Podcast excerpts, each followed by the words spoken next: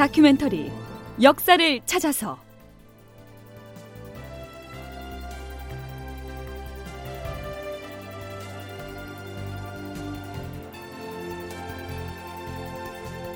제 776편 전라 우수영 함대가 합류하다.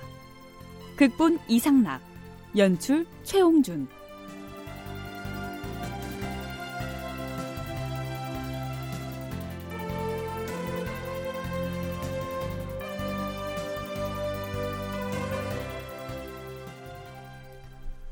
여러분 안녕하십니까?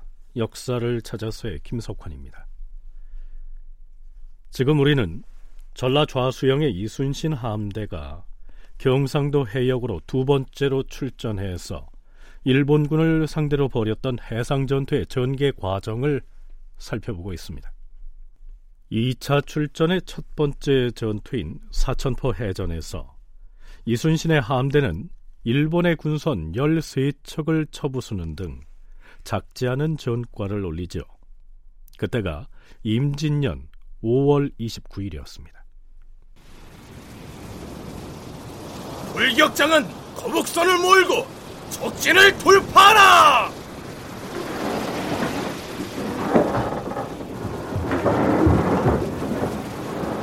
나머지 판옥선은 뒤따라 진격하여 총포를 발사하라!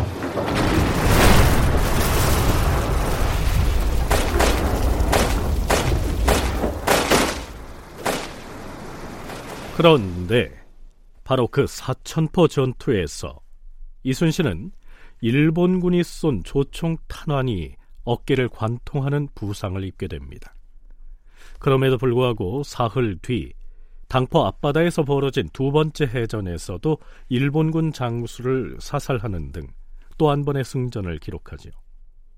그런데요, 탄환이 슬쩍 스친 것도 아니고 어깨를 관통했다면 가벼운 부상이 아니었을 텐데요. 이후에 벌어진 전투에서 이순신이 부상을 치료하기 위해서 특별히 휴식을 취했다 하는 기록은 보이지 않습니다. 서강대 전인교육원 장준호 교수의 얘기 들어보시죠. 총상을 입었다는 건 조총의 사거리 안에 이순신이 있었기 때문에 맞았을 거잖아요. 그러면 조총의 사거리가 50m에서 100m 사이라고 한다면 상당히 적진에 가까이 들어가서 지휘를 하다가 총상에 맞은 거로 할 수가 있어요. 그런데 총상을 맞고 난 다음에 징비록이 어떻게 묘사되어 있냐면 싸움이 막 급하게 막 싸우느라고 피가 나는지도 몰랐는데 나중에 보니까 그 피가 어, 발 뒤꿈치까지 흐르고 있는데도 모르고 정말 역전했다라고 묘사하고 있거든요. 그런가 그런 거 볼 때는 이순신이 일본군을 그냥 단순히 포로 한 포로만 공격하신 것이 아니라 적승 깊숙이 들어가서 사실 되게 위험한 순간에 있음에도 어, 불구하고 아주 접근해가지고 활로 일본군을 살상하려고 하는 지휘를 펼쳤고 그러다가 이제 총상을 입은 걸로 이해를 하면 어, 될 거고요. 그러다 보니까 이순신이 총상을 입었다는 건 그만큼 어, 역전했다. 조총의 사거리가 썩 길지 않았던 점을 감안할 때 이순신이 뒷전에서 지휘를 했던 게 아니라 적극적으로 적진 깊숙이 진격해서 전투를 이끌다가 총상을 입었을 것이란 얘기입니다. 그런데 이순신은 이때 입은 총상 때문에 아주 오랫동안 고생을 한 것으로 기록에 나타납니다. 이 충무공 전서에는요, 수취인이 누구인지 불명확한 이순신의 편직글 한 토막이 올라 있습니다. 이러한 내용이지요.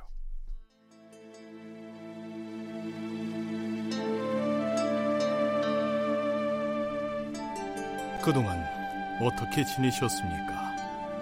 전일에 글을 두 번이나 보내주셨기에 직접 나아가서 배웠고 적을 토멸하는 방략을 아리려고 하였습니다. 하지만 외적에 맞서 싸울 때 조심하지 못한 탓에 적의 탄환에 맞고 말았습니다. 죽을 지경에는 이르지 않았지만 어깨뼈가 깊이 상한 데다 갑옷을 입고 있다 보니 상처가 허물어서 진물이 계속 흐르기에 밤낮 없이 뽕나무 잿물과 바닷물로 상처 부위를 씻고 있습니다만 아직 쾌차하지 못해 안타깝기만 합니다. 나란 일이 위급한데 경이 이와 같아서 북쪽을 바라보며 통탄할 따름입니다.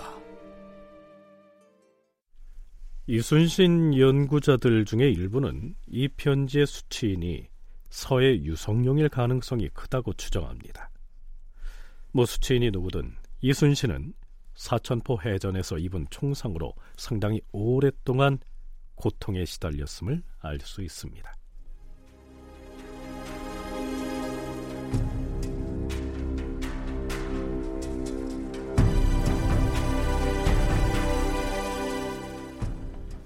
총상을 입었던 전투가 2차 출전의 첫 번째 싸움인 사천포 해전이었고요. 두 번째 전투가 당포 해전이었는데 뭐 그 대목은 지난 시간에 이미 소개를 했습니다. 자, 이제 날이 저물어서 도주하는 적선을 추격해봐야 더 이상 실익이 없으니 오늘 밤은 고둔포에서 정박할 것이다. 그 대신 한망병은 아침 일찍이 작은 배를 타고 적의 동향을 정찰하도록 하라. 당포 해전을 마친 이순신 함대는 6월 3일 밤을 고성 땅의 고둔포에 정박했는데요. 다음 날인 6월 초 나흔 날 사시 무렵 이 사시면 오전 10시경이지요. 당포의 토병 하나가 군막을 찾아옵니다. 장군!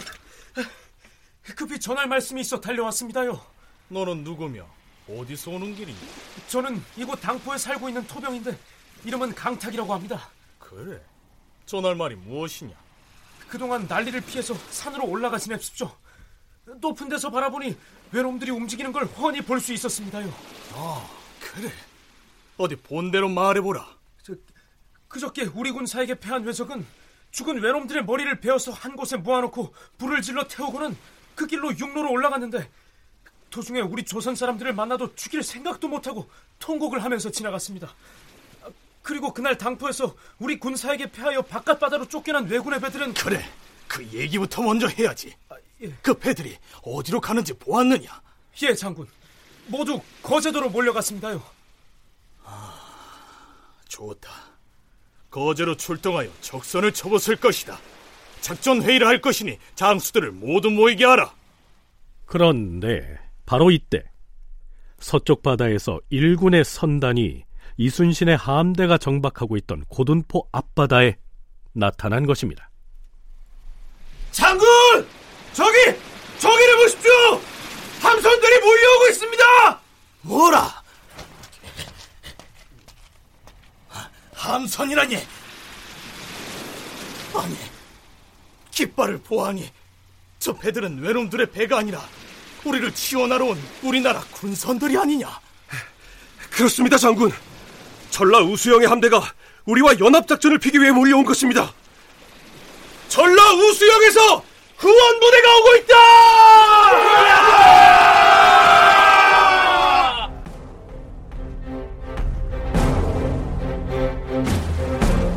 이순신이 여러 장수들에게 거제도로 출전하기 위한 작전 계획을 숙지시키고 있을 때 전라 우수사 이혁기가 전선 25척을 거느리고 이순신의 진영으로 다가오고 있었다. 지금까지는 수군 세력이 미약하여서 외로운 싸움을 해야 했다. 뿐만 아니라 거듭되는 전투에 군사들은 이제 지칠 대로 지쳐 있었다. 그런데 전라 우수영의 함선들이 오는 것을 보자 기뻐 뛰면서 춤추지 않는 사람들이 없었다. 본래는 전라 좌수영과 우수영이 함께 출전하기로 했었지요. 그런데 경상 우 수사 원균으로부터 급보가 날아오자 이순신은 편지를 써놓은 채로 단독으로 출전했던 것인데요. 전라 우 수사 이역기가 함대를 이끌고 나타난 것입니다. 자, 야, 이제 모처럼 전라 좌수사와 우수사 그리고 경상 우수사가 한 자리에 모였습니다. 네, 이날을 손꼽아 기다렸습니다. 그러게 말입니다. 멀리 전라 우 수영에서 이곳까지 와주시니 고맙고 또 든든합니다. 첫날 사천포 해전이 치열했다고 들었습니다. 더구나 전라 좌수사께서 총상을 입으셨다고 들었는데 괜찮습니까? 이제 내가 왔으니 상처도 치료할 겸 좀 쉬시는 게 괜찮습니다. 어제 저녁이만 해도 통증이 심했는데 오늘 이 수사가 함대를 이끌고 오시는 걸 보니 아픈 데가 씻은 듯이 나았습니다. 오, 그래요? 아, 아, 그런데 지금 외적들의 배가 어느 쪽에 있습니까? 당포의 토병이 알려온 바에 따르면 거제 쪽으로 몰려갔다고 합니다. 자, 해도가 여기 있습니다. 그러니까 지금 물이 있는 곳이 바로 여기 고성의 고둔포이고 거제는 이쪽에 있습니다. 모처럼 연합작전인데 언제 출전할 생각입니까? 일단 모든 함대를 거제도와 가까운 곳으로 이동해서 거기서 정박을 하고 내일 공격에 나서는 게 좋겠습니다. 음, 그럼 외적에게 우리를 노출시키지 않으면서도 되도록 거제와 가까운 곳에서 오늘 밤을 지내야 하겠군요. 그렇다면 여기 고성과 거제 사이에 있는 장량 앞바다에 진을 치고 밤을 보내는 것이 좋겠습니다. 그렇게 합시다. 각자 군선을 이끌고 창양 앞바다로 갑시다. 예.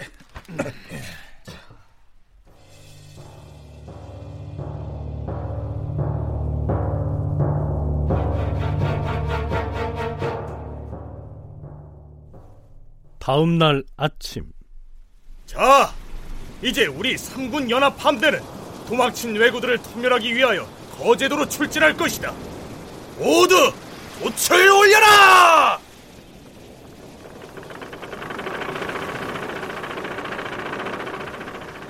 장군, 왼 산의 7, 8명이 작은 배를 타고 이쪽으로 다가오고 있습니다. 아무래도 이 근처 사는 백성들일 것 같은데 설마 양식을 얻으려고 온 것은 아닐까? 배가 닿거든 저들 대표자를 나에게 데리고 오라. 예, 장군. 조선 수군의 삼군 연합 함대가 거제를 향해서 출격을 준비하고 있었는데 소형 선박을 타고 거침없이 다가온 이 예닐곱 명의 남자들은 누구였을까요? 장군! 저희들은 일각이라도 빨리 장군을 뵙기 위해 죽을 힘을 다해 노를 져서 여기까지 왔습니다요. 너희들은 어디 사는 누구냐? 여기가 어딘지 알고 찾아온 것이냐? 예, 장군. 저는 대대로 거제에서 살아온 김모라는 사람입니다. 함께 온 저들도 다 거제 사람들입죠. 그렇구나. 아침부터 이곳 창량에는 무슨 일로 왔느냐? 저희들은 그동안 외놈들에게 포로로 잡혀 있다가 이 경계가 느슨한 틈을 타 도망 나왔습니다. 그런데 할 말이 무엇이더냐? 장군, 지금 거제 쪽으로 가봤자 헛걸음을 할 것입니다. 당포에서 쫓겨난 외놈들의 군선들이 건제를 떠나서 지금 고성의 당안포에 머물러 있습니다. 그쪽으로 가야 외적을 잡을 수 있습니다. 당항포는 지금의 고성군 회화면 당항리에 해당하죠. 그들이 전해준 정보 때문에 이 삼군 연합 함대는 거제로 향하려던 선수를 돌려서 당항포로 진격합니다. 자, 이처럼 적진에 붙들려 있다가 도망쳐 나온 포로들이 중요한 정보를 제공해서 도움을 준 사례들이 자주 나타납니다. 자, 이때까지만 해도 일본군에 붙잡힌 조선인 포로들이 그렇게 많지는 않았던 것 같은데요. 그렇다면 임진왜란 전 기간에 걸쳐서 잡혀간 포로들은 그 규모가 얼마나 됐을까요? 한국학중앙연구원 정혜은 책임연구원의 얘기입니다. 임진왜란 당시에 그 일본군한테 잡힌 그 조선인의 그 피로인 규모에 대해서는 한 5만에서 10만 정도로 보고 있는데 그러니까 대략적으로 10만 전으로 보고 있습니다. 그러니까 어떤 연구자의 경우에는 40만 명 이상으로도 추정을 그렇게 하고 있고요. 대신 일본에서는 한 2만에서 3만 정도로 보고 있는 것이 현재 그 상황입니다. 그래서 이제 일본하고 우리 그 한국 측 학계에 어떤 이런 피로인 규모가 상당히 차이가 많이 나는데요. 어, 어떤 것이 더 맞다, 이제 이렇게 지금 뭐 이렇게 말씀드릴 수는 없지만, 피로인 규모가 거의 뭐 우리 쪽 기록에서 10만 명 이상 나오고 있는 것으로 봐서는 상당히 많은 그 사람들이 그 일본군한테 잡혔다는 사실을 알 수가 있고요. 자, 전 함대 당항포로 진격하라!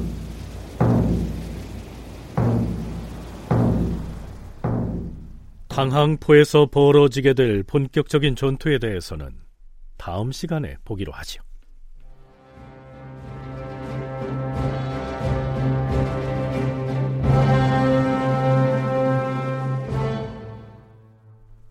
여기는 평안도 선천.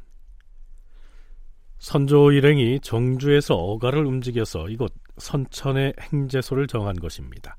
의주와는 지척 간의 거리죠. 이곳에 예사롭지 않은 사람들이 찾아옵니다.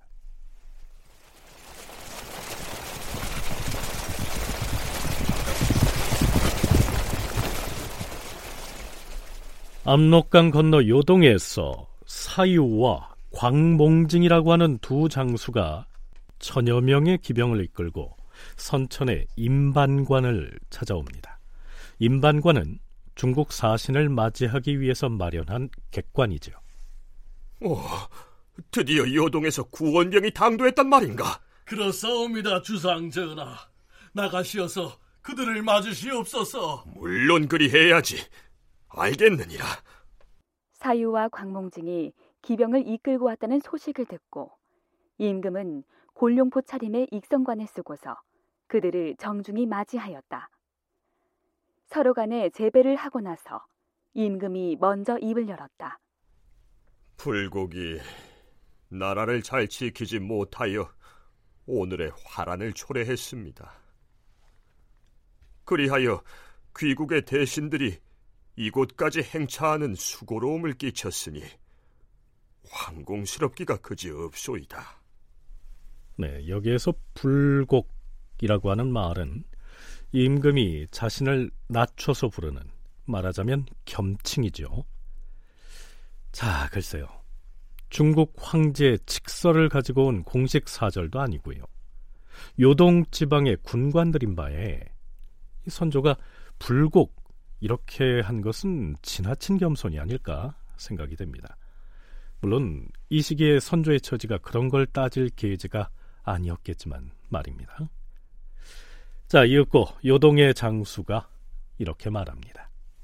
음, 평양이 이미 일본군의 손에 넘어갔다고 했지요. 우리가 더 일찍 왔더라면 문제없이 평양을 구원했을 터인데 그렇게 하지 못한 것이 한스럽습니다. 이제 곧 조총병이 의주에 도착하면 평양을 어떻게 구원할 것인지 의논을 해서 결정하겠습니다. 헌데 귀국에서는 평양성 탈환을 위해서 어떤 계획을 갖고 있습니까?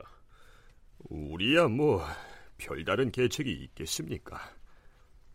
지금 우리나라의 존망이 대인들의 진퇴에 달려 있으니 나는 대인들의 지휘를 삼가 받겠소이다. 주상전하, 어찌 전하께서 저들의 지휘를 받으시겠다 하시는 것이옵니까? 마땅히 명나라의 병사들이 평양으로 가서 우리 도원수와 합세를 해 군사를 이끌어야지요. 전하께서 마땅히 중국 장수들의 분문을 듣는 것도 가할 것이옵니다. 지금 무엇들 하는 것이오? 전하, 귀국의 신하들이 말하는 것을 듣자 하니 끼리끼리 모여서 송사를 벌이고 있는 모습과 흡사하니 이것은 지극히 무례한 것이오. 우리는 이만 돌아가겠소. 자, 가자!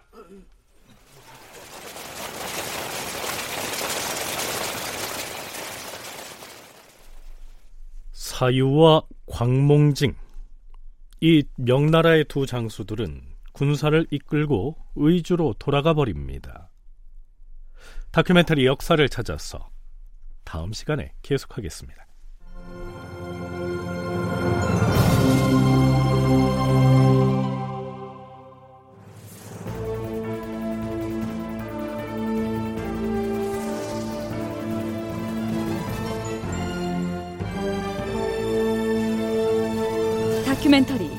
역사를 찾아서 제 776편 전라 우수영 함대가 합류하다 이상락극본 최홍준 연출로 보내드렸습니다.